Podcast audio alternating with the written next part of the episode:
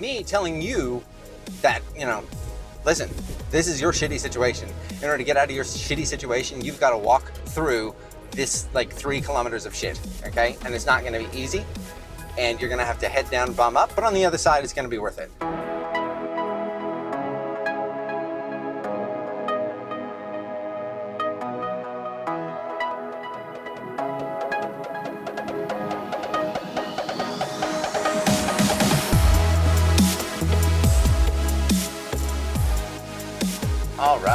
So, um, today, what I'd like to talk to you about is um, mentorship. And I know that there's a lot of people in the, uh, you know, the influencer space, the entrepreneur space, uh, who claim that they want to, you know, they'll they'll mentor you and all that kind of stuff. I want you to be very, very careful with who you pick as a mentor because you're putting an awful lot of faith in them, and you have the if look if you don't pick wisely, if you don't do your research, like you gotta, you know, think about what a mentor really is. It's really somebody to tell you how to do uh, something in your life that you know you need help with. That might just be plain old living. You know, it, it might just it might just be getting out of bed in the morning. It might be a mentor in order to stop drinking or quit a bad habit. It might be a business mentor, somebody to kind of show you the, the the where rough seas are and and ch- kind of channel you through uh, through a, uh, a, a calmer sea, I guess. If you pick a shitty navigator, it's like once you're there, you're already navigating. You're already, you know, you're on the boat. You know, let's stick with the boat reference. you pick a bad navigator, you're, you're on the boat. You got to figure it out as you go, and you're still paying them. You know, they're still along for the ride. They're, the the decisions that they have helped you to make in the past, they're still the decisions. You can't go back and erase them, and you might still feel the effects of those down the road. So you got to be number one, damn careful when you're picking out your mentor, okay? And really set down your ego on this because there are good mentors of all shapes, sizes, ages, sexes, everything, okay?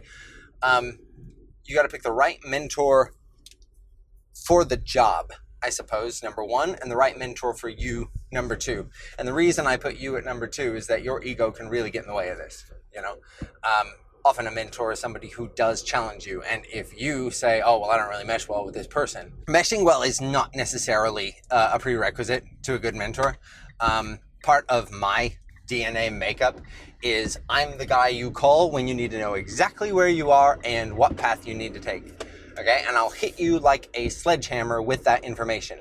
And it'll probably be very confronting. I do my best to soften the blow, but oftentimes that's that, that you know that that's the best thing for you.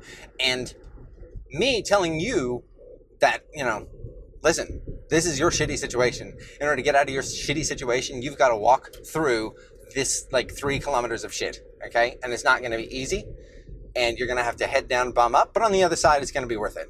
Okay um, you take that and you're offended by it, or if you are offended by it, you might think we don't mesh well. It's not really the point.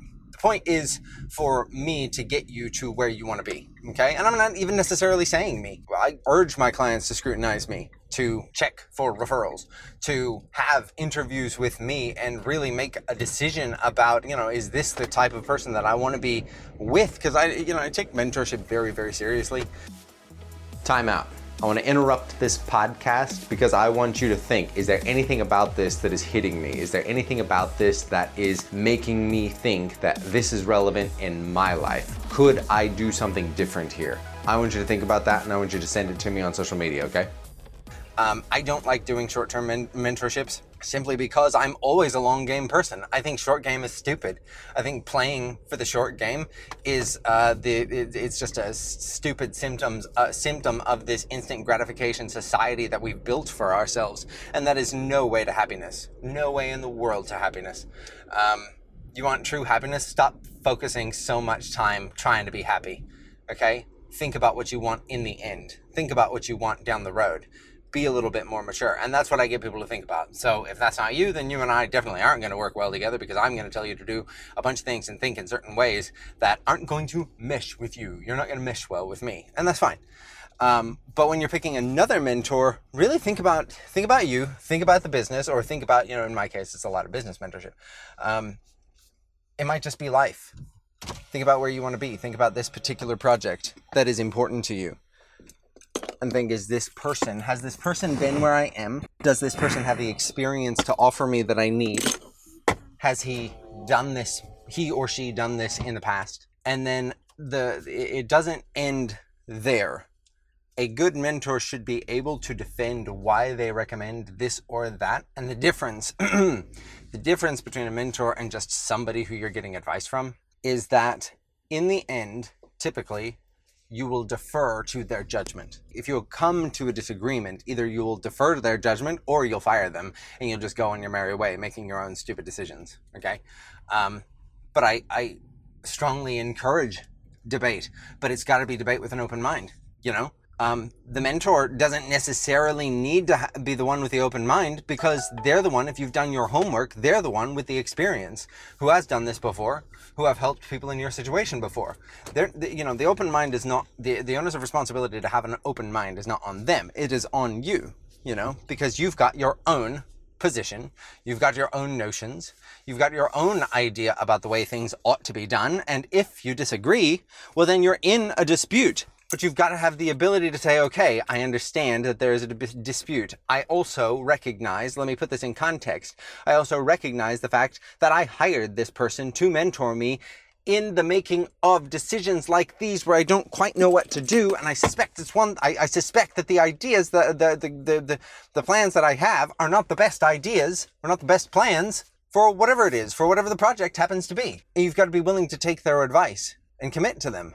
So strongly encourage you, do your homework. Figure out if it's the best person for the job. Then figure out if it's the best person for you. And then commit to a long term relationship where if you come to a dispute, you will hash it out with them and try and come to the same conclusion, or you will simply defer to what they say and trust that they know what they're doing better than you.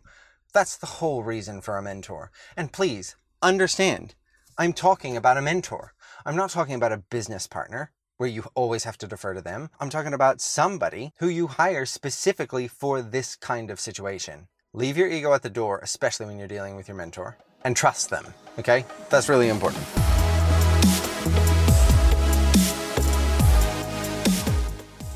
Hey guys, I want to thank you for listening to the DZP, the Danny Z podcast. If you know anybody who needs this, please pass it on however your software lets you.